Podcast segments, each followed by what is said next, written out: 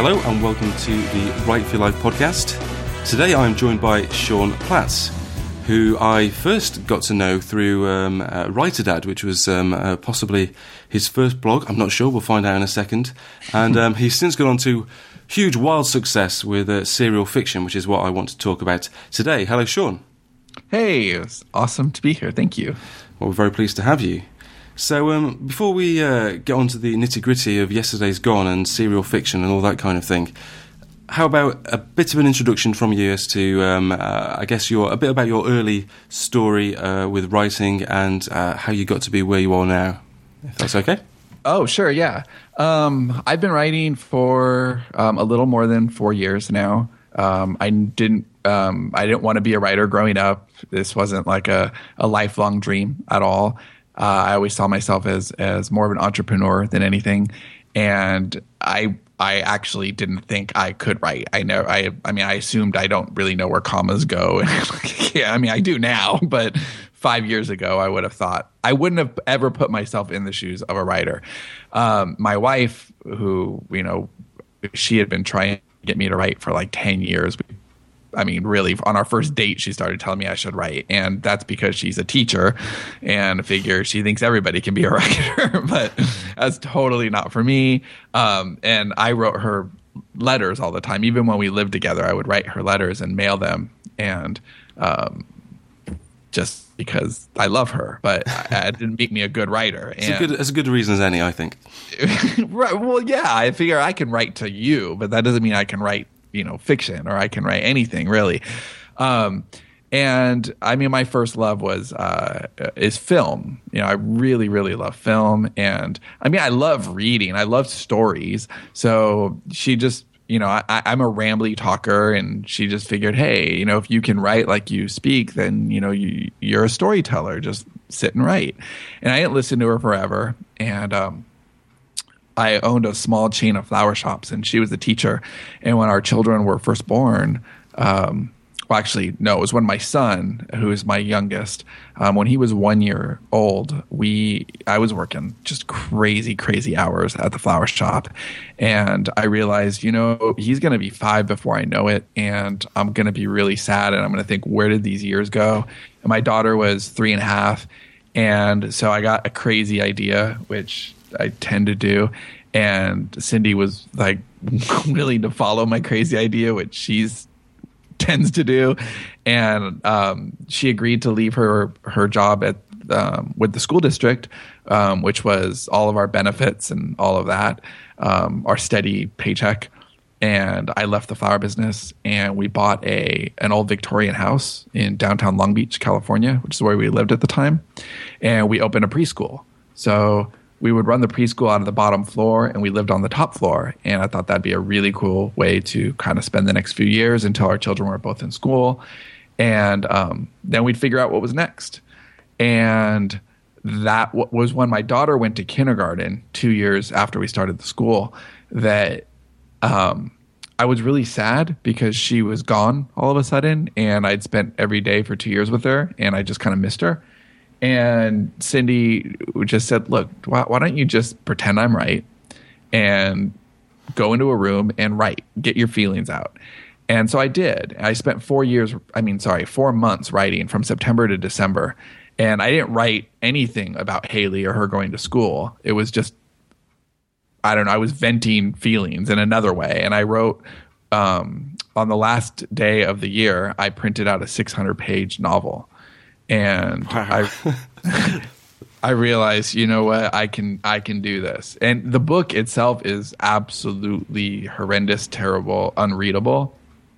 But it doesn't really matter. It's still like one of the most significant things that I've ever written, hmm. simply because it taught me that I could sit in a chair for four months and, and write something. And this was, you know, while I was also juggling working in the preschool. So this was only in a few hours a day. But I, I, had 600 pages and I knew that I can do this. I, I can, it was like a hundred thousand words or so. And I thought, you know what, I, I know I can do this. Um, and at that point I was kind of, um, I, would like to use the word naive, but probably stupid is a better word. Um, I was stupid enough to believe that I could go online and use my way with words to make money um, in a short period of time. And is, and, that, is that where writer where writer dad came in? Uh, yeah, Writer Dad actually was when I first first started writing, and I was just kind of practicing with my voice. And I actually chose the name Writer Dad because I was anonymous. Um, mm. You know, I I didn't want to put my name out there. I just kind of wanted to uh, experiment with writing for an audience, I guess. And I I I, I thought it would take a long time to get one, and both fortunately and unfortunately, I got a lot of attention almost immediately. Um, it was within a month of writing, I was getting like hundred comments per um, per post, and I made again. I'd like to use the word naive, but it's probably just stupid. um, uh, the mistake of thinking that that kind of attention would easily lead to currency, which is totally ridiculous. I mean, if you don't have a funnel or a plan or any way to monetize your online behavior, you're not going to make any money off of it. And the thing was, I mean, I've always thought in terms of. Um, in fact, my my sister, who came to visit me a, a couple of months ago, said that it really surprised her that growing up, I never thought of myself as creative, which is true. I never thought of myself as creative at all until recently. And she said that always amazes me that you wouldn't think of yourself as creative because you're one of the most highly creative people um, that I've ever met. And one of the things that makes you creative is the way you see the larger picture and how you can always see a way to get from A to B and and and and monetize it. And I think that's true. I, I was selling candy bars on the playground at ten. Like that's always been kind of like part of my little deal. But I got really dumb when I got online, and I thought that it was somehow magical. The internet was magical. Well, that, we're, we're led to believe that it's magical, though. This is kind of this is something I've talked about on the podcast before. There's a lot of there are a lot of blogs written which are intended to make people when they're first starting out think that it's easy and yeah. and and that this is some sort of magical thing which will happen to anyone but it doesn't i mean making money out of blogging is is a very very uh, well, it's very unlikely that that's going to happen to you. It it's takes an awful lot. very, very unlikely. And and the more it was funny because there was this direct uh, line with the the better I got at doing it, the less I wanted to do it. Mm. And why um, why is that though? I mean, the, the, better you got at making money out of blogging, uh, yeah, the less you wanted to do it. Well, I, I, spent a lot of time as a ghostwriter um, mm. be, because after after the first half a year of Writer Dad, I realized, oh my god, I'm I'm I'm in a lot of trouble right now um, because Cindy believed that I could do it, and so we closed the preschool, and I did this full time. But you know, she didn't have an income, and my income was coming from whatever I could make online, which was nothing, and we're we're you know we're juggling a Southern California mortgage at the top of the real estate market. So this was just really really hard, and I was basically writing keyword articles, mm. and um, so I was making ten dollars an article, and um, having to write you know ten to twenty a day, and so I the, the, the I mean that it's like everything that was really hard ended up being the right thing for me. Mm. So, for example, those keyword articles, which I hated, and even writing my fingers, like I, w- I would write my fingers and I mean, bloody. I mean, I'm exaggerating a little, but not much. I mean, I was typing all day long as fast as I can. I, mean, I was cranking out, you know, five to 10,000 words a day um, of just crap keyword copy, which is the dead skin of the internet. If you don't know what keyword copy is, like that's really, it's just the worst stuff ever. But I needed to feed my family. And, um, you know, I I got us into this trouble. I was going to get us out mm-hmm. and I was going to do it one keyword article at a time, damn it. And, um, and so that was really, really hard, but it taught me to write fast because I had to write fast to make money. And so that was a really, really great skill after I grew out of that and I started um, copywriting, you know, so I could write one sales letter and make the same with one letter that I made in a month writing keyword articles. Um, that kind of copywriting really helped me when I transitioned to fiction.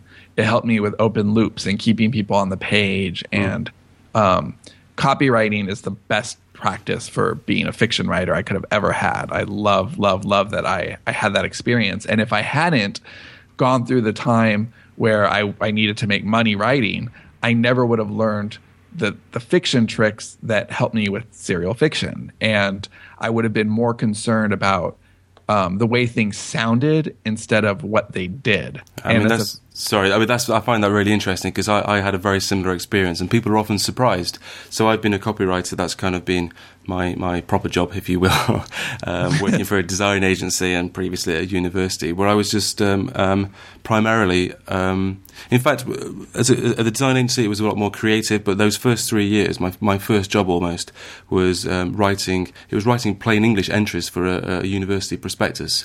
So I would get articles that were kind of let's say 200 words long, and my job was to make sure that they were absolutely plain English, so there was no confusion about any of the information. And I usually had to cut it cut it down by half as well. And that that that incredibly strict editing process, most people. Um, uh, are surprised to find really helped my fiction. I think that they would imagine that it would take all the creativity out of writing fiction, but actually, it just taught me how to edit properly. People, people, readers crave clean copy, and I mean, uh, uh, one of the things that I I do best is take things from good to great, and that's one of the reasons I like collaborating a lot because I'll get copy and and I can really shape it, and I'll get a fifty thousand word draft and take ten thousand words out. And mm. there's missing from the story, you know, and that's that's the kind of thing a reader doesn't even realize until they're like turning pages so fast, and you don't want to waste a reader's time and that's the worst thing you can do. So that that that copywriting experience was great, but once I once I was writing real copy and real sales letters and things like that, I got a lot of um, I got a lot of ghostwriting jobs um, putting together info products and things like that. Mm-hmm. And it kind of soured my taste on the whole thing. And I didn't want to do it anymore. And I really started wanting to write fiction. And I, I just, you know, I, I, thank the overlords at Amazon every day because they kind of, um, they gave guys like us a, a, a shot, you know, like yeah. it's not, it, all I got to do is is upload to Kindle and let the readers decide, and I, I really like that. So that's all the background. yeah, well, I mean, I remember, and and moving on to the serial fiction, I remember getting an email from you. I, you know, I'm not even sure when it was. I've had I've had uh, all sorts. Of, I've got married and had twins, and all kinds of things happened to me since then. But it was a while ago. It must be a couple of years where you first. Um, I got an email from you about serial fiction, and um, you uh, you said that you were starting this project called Yesterday's Gone. And I remember the first the, the thing I remember about it most was the book trailer and it was the first time that I'd seen a book trailer that was put together by. Um, well, I assume by by you, um, and, um, and, it was it was good. It was professional. It was sort of well done, and it kind of it, it, more than did did the job. And I thought, well, this is kind of you know a, a great start. And I kind of I, I, thought I can I can see this working. But at the time, um, at the same time, I think I thought, well, serial fiction sounds like a tricky thing to do. So why did you? What, what was it that made you decide to do something different? Because that's what it that's what it is. I think. I think that's the most you the best thing about what you've done is the fact that you didn't go down a well, you didn't go down a traditional route, but you also didn't go down a traditional self publishing route either. Um, it's, it's, very much its own thing.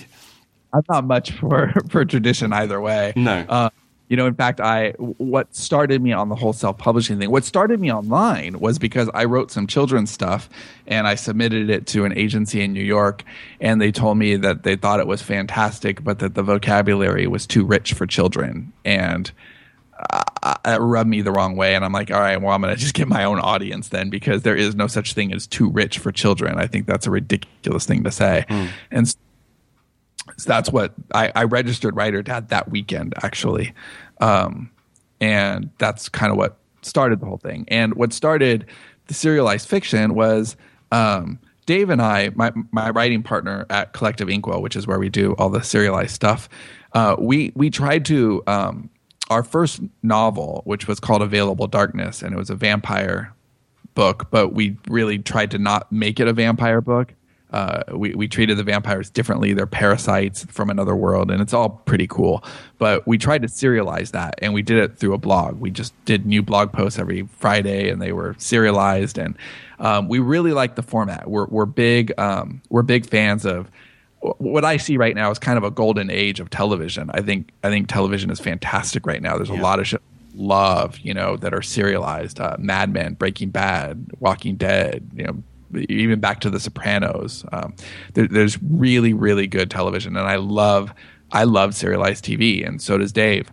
And it, so that love was what started it on on the blogging front. But when we actually published it, uh, I mean, first of all, Kindle makes it possible. Uh, you could never do serialized the way we do it in print. Uh, it just you can't. I mean, we put out a book every single week, and you couldn't do that in print. Um, so when we started, the reason why was, and and again, I've got to I've got to give mad props to my uh, my copywriting and marketing background at this point because I was we actually had a book out uh, which was Available Darkness. We, we ended up finishing that, putting it out, and it was time to market that. And I said, you know what, Dave? The stupidest thing we can do right now is market this book because it's, and we have to split the money. And do you know how many copies we have to sell to feed our families split this? Like, what we need to do is write something else and really build an audience. And because the worst thing we can do is have a reader fall in love with us with nowhere else to go. Hmm. So we need is a lot of titles and I the idea and this was back you know in the 99 cent time when a lot of writers were I mean a lot changed just in 2 years a lot of writers at the time were putting out 99 cents and thinking oh I'll just sell 99 cent books well that doesn't work because you have to sell so many books at 99 cents it's just the the authors who actually can do that uh, bear I mean they really don't exist mm. and so, um I thought the idea of writing you know six books was kind of the number I figured we needed. The idea of writing six books for 99 cents, because it is a volume thing. You know, if somebody likes you, they go and buy the rest of your stuff. And I thought oh, the idea, the, the, the odds of somebody finding us and, and buying six are slim enough, you know, within the first few months. Um, but the odds of us writing six quality books and getting them out. This was in uh, July, is this conversation. And I wanted to have an established presence in Amazon by Christmas so that all the people who got shiny new Kindles under their tree could buy our stuff in January. Um, and I thought the best way to get six titles would be to serialize a season of something. And that was the magic right there. The kind of the secret sauce was that I didn't want to serialize a book and a lot of the early criticism that we got um, before, you know, it was back in that October when I first contacted you, um, which is funny because, you know, I expected I'd be able to at least kind of like lean on my um, my network that I'd built over a few years, and I did 60 guest posts, interviews, blog guest, you know, blah blah blah, uh, including some really big sites. Um, and that moved an entire hundred copies. it, um, you know, it's it's really about Amazon. You, you need to leverage the Amazon platform and their recommendations, and they're also viewed. And people who like this like this. Like that's the way of making it work. Yeah. And it, it really was a, volume game. I wanted to have a lot of those pages, and I figured six titles serialized was better than one title. Um, and and and it, and it worked. But I knew also that we couldn't go. We had to change language because the critics from successful authors who were coming back to us and saying this doesn't work. People don't want their their book broken into pieces, and they were right. But they weren't getting what I was doing, and it wasn't taking a novel and breaking it to pieces. Dave and I never wanted to do that. We were actually taking the television model and transporting it to Kindle, which I hadn't seen done. And it seemed so obvious to me that it was only a matter of time before somebody did it. And so it was important to migrate that lang- language over, which, you know, we see a lot of it on Kindle now, but at the time, nobody had done it. And we didn't call our we didn't call any of our on any of our stories books. We called them episodes, and when we had six episodes, we called it a season. And I thought that was, you know, really efficient shorthand for the um, for the reader. It, it tells exactly what kind of experience they could expect. And well, how, how, um, did, how did you decide how long each uh, each episode would be? What, how did you come to a decision? So we know that uh, if it's for TV, if it's a HBO series, any of the ones that you described, an episode of Mad Men, we know that it's probably going to last, I guess, around 50 minutes if you take out the advertisements and that kind of thing. So how did you transport that to, um, I, I guess, text? how did you how did you come to a decision on how long it should be? we do it. Um, we're actually that's a great question. I uh, when we first started, I wanted to go a little bit shorter, and Dave wanted to go a little bit longer. Um, but I was thinking long term sustainability, and you know, a shorter word count is burnout. Yes. burn away. Um, and and the math that I used was um, same as a screenplay, which is basically a minute per page. And I figured that we wanted between 50 and 60 pages, just as you said. You know, it's about on on on hard cable like HBO, you got 60 minutes to work with. On something like Mad Men, which is on AMC, you've got 52 minutes. And um, so I figured 50 to 60 pages was about perfect. That comes out to 15, 16,000 words. Um, Yesterday's Gone is our longest series. Each of those episodes is about 24,000 words, um, which is long. It makes a season 150,000 words. Um, so, so far, we've written almost half a million words for Yesterday's Gone because there's three seasons out. And for that, um, the reason we ended up with such a high word count there is simply because we didn't really know what we were doing yet. Uh, kind of making it up as we went along. And the way we wrote our pilot episode was we, we chose post apocalyptic because yesterday's gone. The premise is um, on October 15th, uh, all these characters wake up and the world is gone. Like there aren't bodies. There's just the world is gone. Like these are the only people left. Everyone's just missing. And the reason we chose that premise was because it gave us a really big sandbox where we could make up the rules. And because we could make up the rules, we could write it pretty fast. So we knew there would be six main characters. And all we had, this was so fun. Back, I mean, we were just really shooting from the hip.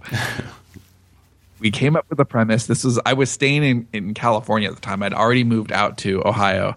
And I promised my children that we would go back for the summer and it was on the, the day before we were leaving and i thought okay well let's map something out i've got a three day drive in front of me i want stuff to think about in my head um, so what are we going to do? And we kind of decided that we'd have six characters. Dave would write three. I would write three. We would just write. No back. And then we would put our stories together and make it up from there. And it ended up just totally working. We put, um, I mean, if we if we could write our rewrite our pilot right now, there are a few things that we would change, but it's amazing that ninety five percent of it was there, and um, our stories blended really seamlessly together. Our characters blended really seamlessly together because they're in, all in different places. So. Right. They didn't have to. Uh, they didn't have to merge early on. We spent three years get or three seasons getting them together. And when we ended this last season, everybody was finally in the same place at the same time. And, But, and how uh, how do you ever end? Do you do you have an end in mind for, for, for any of these? For any of the series, do you have do you have a kind of a final point, or do or are you taking the approach where you write and you kind of make it up as you go along, almost? Um, a, a little of both. For yesterday's gone, um, we actually kind of have an end. Uh, the, the third season, if if you if you've read the first three seasons, you can read nothing else, and all of your questions are answered.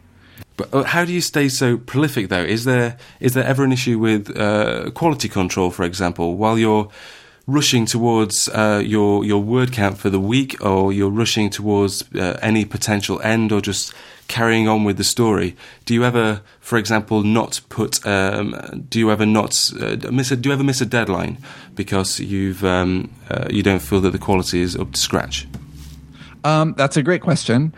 Um, it- it- no, we've never missed. We actually, yes, we we've been late a couple of days um, on time uh, last year. Uh, but now what we've done, we've kind of we took all of January off, um, and actually six weeks. We, we just launched our new season, our 2013 Collective Inkwell season last week, um, and we used almost two months, the end of last year and then the beginning of this year, to develop um, material so we were way ahead. So we weren't rushing week to week. Um, because that is hard. That's really, really hard. And and another thing that we wanted to do to really elevate. I mean, I'm thrilled with the quality we have. Our average review um, across all of our titles is 4.7 stars, um, which, which, is fantastic. W- yeah, that, that, and that includes a lot of hate that we have on the Z. Uh, you know, because we, I mean, it, it's a mash. It's we call it Walking Dead meets Hunger Games, and even though it diverges from Hunger Games by the second episode, um, you know, we definitely knew what we were doing as far as uh, we were going. I mean, it, it's funny. It's the most critically drubbed that we have, even though it's still at 4.1. Mm. Um, which isn't bad for a zombie book. they tend to get a lot of hate. Um, but even at 4.1, it's it's both our most critically drubbed and it's our bestseller by far. So um, that, there you have it, right? I mean, like I'm totally, totally okay with that. You can't trust uh, readers, yeah.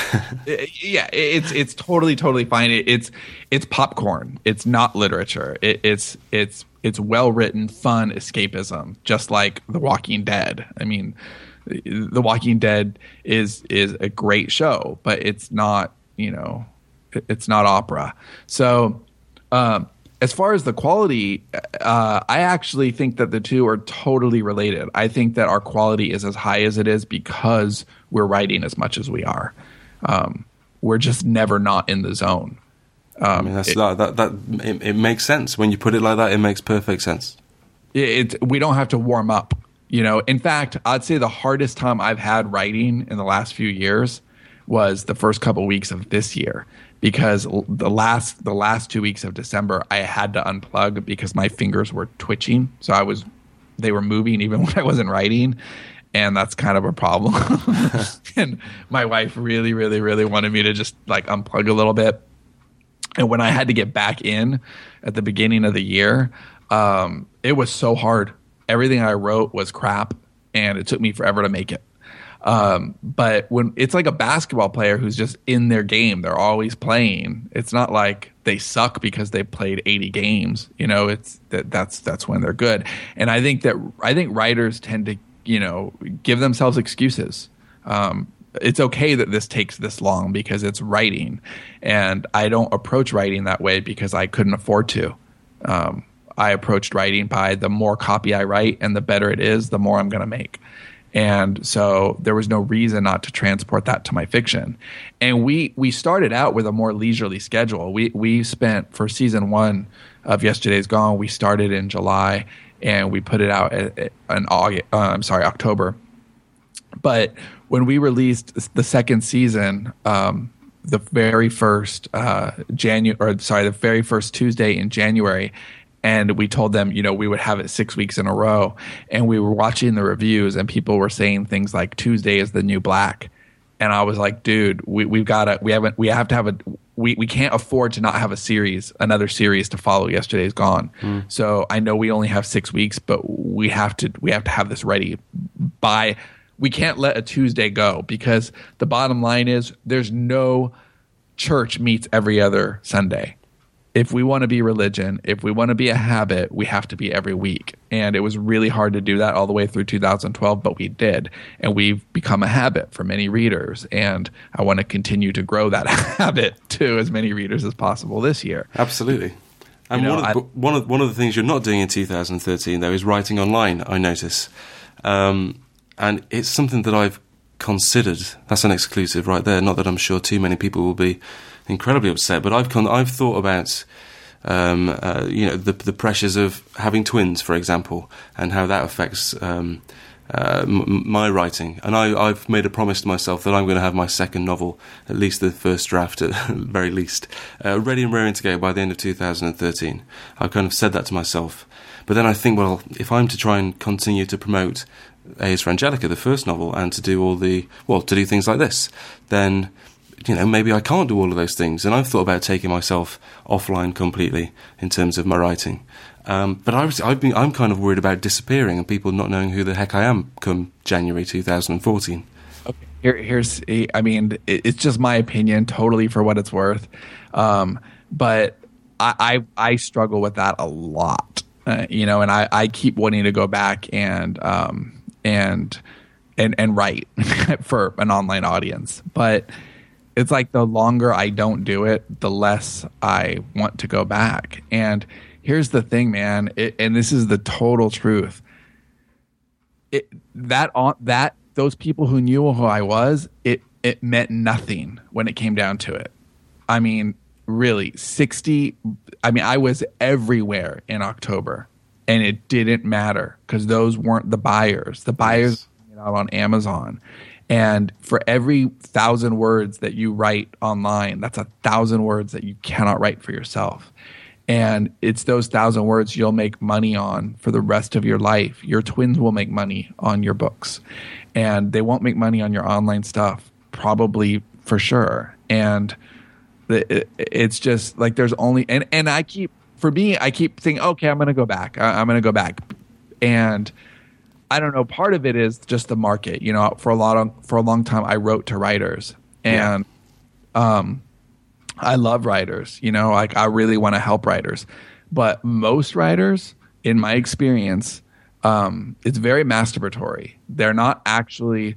Um, they're looking for formulas, or they're looking for success, or they're looking for they're looking for something specific that's not specific at all and they're not interested in your book. They're interested in their book. So like i do the self-publishing podcast every week and i love that. And i feel like that's me giving back to writers um, because i'm very candid. I'm very honest about what's working and what's not working and i feel like i'm doing a lot of good and helping but it's a defined period of time. I'm not i'm not getting lost in blog posts. I'm not you know yep. it, it just sounds so. It sounds like uh, all the things I've been thinking. I've been. I've. I've. Um, I, I, like you, I love doing this podcast. This is my the favorite thing that I do. And yet, when I come, when I sit down to to write uh, blog posts, I'm thinking, "Gosh, why am I doing this?" But I never think that about the podcast because I know that in half an hour it's going to be done, 20 minutes editing, and it's going to be something that usually I quite like. I've enjoyed doing, and usually I think it's valuable. I think I think half an hour's worth of podcast content is really quite valuable to most most writers, and and I'm kind of happy with that. So it's yeah yeah. I would I would either keep what you're doing with the podcast or even amp that up. And, and and drop the writing because if it's not really serving you, then it's it's taking from you. And you know, I I mean, I had plans to to go back, and then I started Unicorn Western with Johnny, and I was like, okay, well, I'd rather do Unicorn Western than than go back and write stuff for the digital writer. My my big enlightening moment came last year. I don't know how much of the digital writer story you know, but but I I sunk a lot of my resources into the digital writer. I was finally starting to make some money. I really wanted to give back to the writing community, and I didn't. I didn't have to. Um, um, I didn't have to make money on the digital writer books. All I wanted to do, I didn't even want to break even. I really just wanted to grow the site. But I spent almost, actually, a little more than, uh, than five figures um, out of my own money to get it going and to and to basically give back to writers. And the community, by and large, behaved very selfishly and took and took and took, but gave nothing back. And it really burned me out on it. And I mean, I had thousands of people on the list, and it meant nothing because when I, mean, for example, uh, my writing online book, which is a ten dollar book, and I gave it away um, to the list. I mean, again, I wasn't trying to make any money. I was really just trying to do something nice. And I said it'd be really cool if you could like it. You know, that's a simple button you click when you're on the page and just like, right? Um, write a review, something like that. And from that that promotion, there was um, I don't think eight thousand downloads. A lot of them came from the list because you know you can see the click throughs. I know exactly where they came from. Yeah. Um, and I got like fourteen likes and two reviews, and I don't know that that that that stuff just kind of bummed me out because I wasn't trying to. Can we grow this community? Can you tweet this page? There was like not. I mean, they're just it it really made me feel like my time was being wasted and I was screaming down an empty hallway. Mm. Where this was at the same time that I had started the self publishing podcast with Johnny and Dave. And I was doing that podcast, and every day I was getting thank you emails and a really enthusiastic fan base. And I just thought, you know what? It's not even the reader's fault. It's that this blogging platform is dying, and um, and a lot of people are just burned out on blog and that's fine. But I don't want to be. That's why I'm not doing the traditional publish thing because I, I can tell it's dying. I don't want to be a part of something that's dying. I want to be a part of something that's fresh and exciting and new, and that I can help change and shift and be at the front of. And I don't want to be a, a part of. You know, if you start a blog today, you're not going to be Copyblogger. You're never going to be Copyblogger. Those days are over. And Copyblogger will be Copyblogger because they were there at the right time and place. Um, and so, you know, I, I, did all the things right with Digital Writer. I knew exactly what to do. Um, I had all the numbers, but they didn't amount to anything. It, was just vapor at the end of the day, and they weren't helping me move product they weren't helping me get my name out there in any way that I needed it to because the people who were reading that weren't reading my fiction, which is ultimately where I wanted to make my my living. And beyond that, I didn't really feel like I was helping writers. I felt like it was kind of a circle jerk list. I mean, it doesn't mean there weren't exceptions, but for a lot of it, it was people who were kind of in the blogging mill, you know, worried about how to make their own blogs, like not be Loserville. And I, I, don't know. I just felt like it, in a way I was kind of part of the problem and I, I didn't want to be anymore. And I think that if you were to pull back and just focus on your fiction, you wouldn't miss it that much and you'd be happier with the, your output on the fiction level. Well, that sounds like a wonderful life lesson for me, and I, all of that made perfect sense to me, and um, and and extremely interesting, and I think extremely interesting to a lot of people listening as well. I, th- I, I agree with everything that you said, but I actually I don't think I've ever had that conversation with well, not with too many people anyway. Certainly not live on a podcast.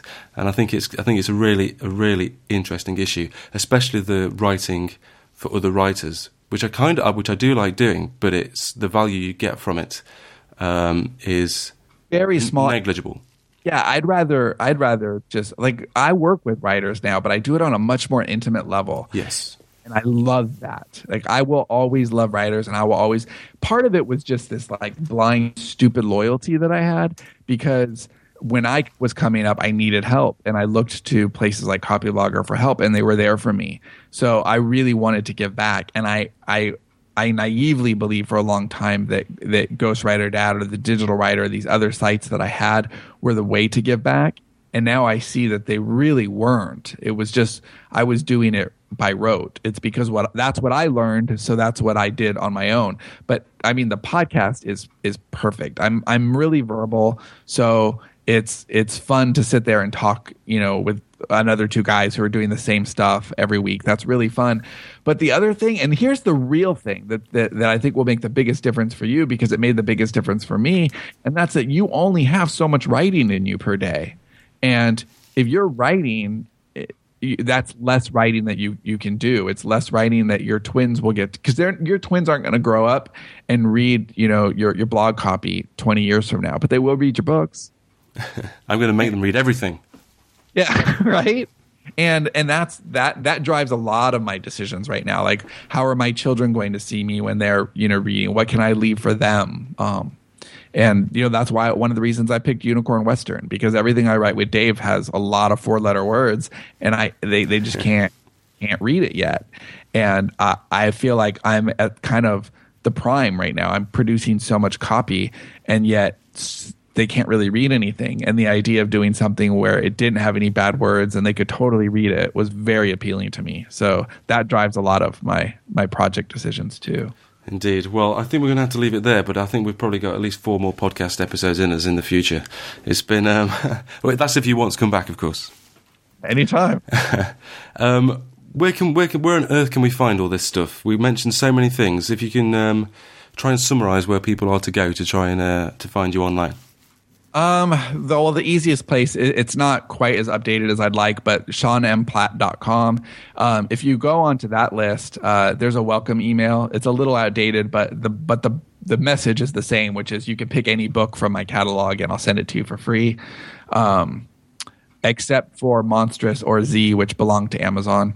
Uh, but any of my other five serials, uh, I'd be happy to send any anyone who signs up for free, and I don't sell anything on the list at all. I don't do that. Um, uh, my Amazon authors page, all my stuff's there. Um, but w- basically, I have seven serials that are running every week, plus Unicorn Western. Marvelous. And on Twitter? Uh, Twitter, I'm just Sean Platt, S E A N P L A T T. Fantastic. And I am on Twitter, I A I N B R O O M E. That's Iain Broome. And you can go to iainbroome.com to find out more about me. Um, and uh, that's it. Thanks for listening, everyone. And thank you, Sean, for being a guest on the show. My absolute pleasure. Until next time.